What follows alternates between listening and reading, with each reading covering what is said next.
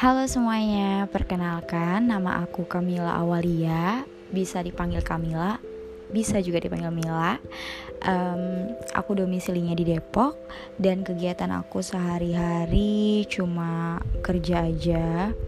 Tapi kadang aku juga nerima side job, ya jadi promosi. Aku kerja di digital marketing agency dan aku suka banget sih yang namanya traveling.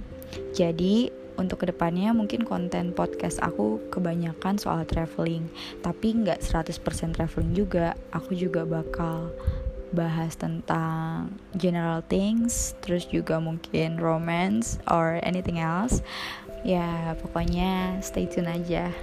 Thank you